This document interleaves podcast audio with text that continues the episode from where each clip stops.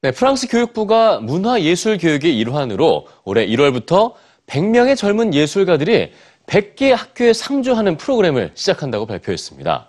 아, 교육부는 이 문화예술 교육에 올해 예산을 우선적으로 배정하기도 했는데요.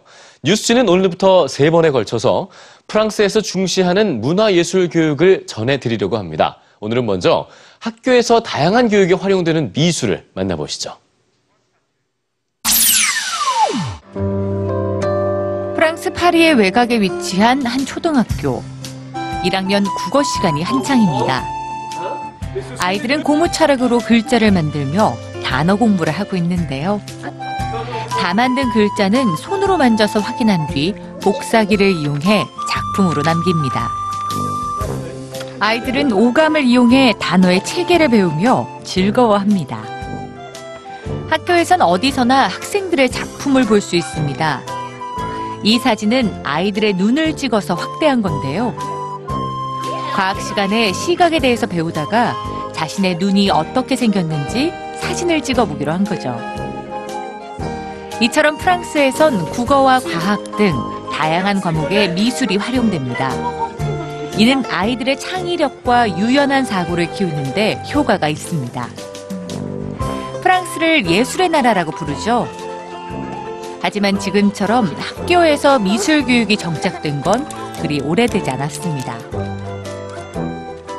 1980년대 프랑스에선 공교육이 위기를 맞았습니다. 평등 교육이 하향 평준화를 가져온 건데요.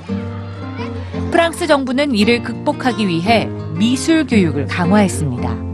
어린이들의 감성과 이성을 조화롭게 발달시켜 학력을 올린다는 게 계획의 골자였습니다.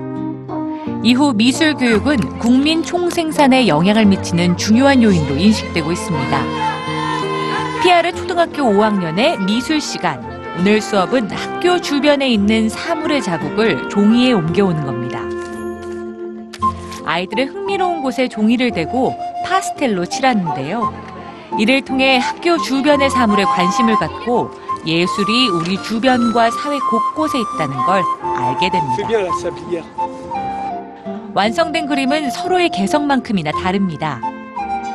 Ici, euh, il y avait un panneau art et minutes. Ouais. Donc euh, on a commencé par ça. 자신이 왜 이런 그림을 그렸는지 설명하는 건 프랑스 교육의 특징인데요. 이때 교사들은 절대로 평가를 하지 않습니다. 아이들의 설명을 충분히 듣고 그들의 생각을 전적으로 존중합니다. 보고 듣고 만들면서 몸의 모든 감각으로 세상을 배우는 교육. 자신의 생각을 그림으로 표현하고 이에 대해 존중을 받는 교육은 프랑스 창의 교육의 원천이었습니다.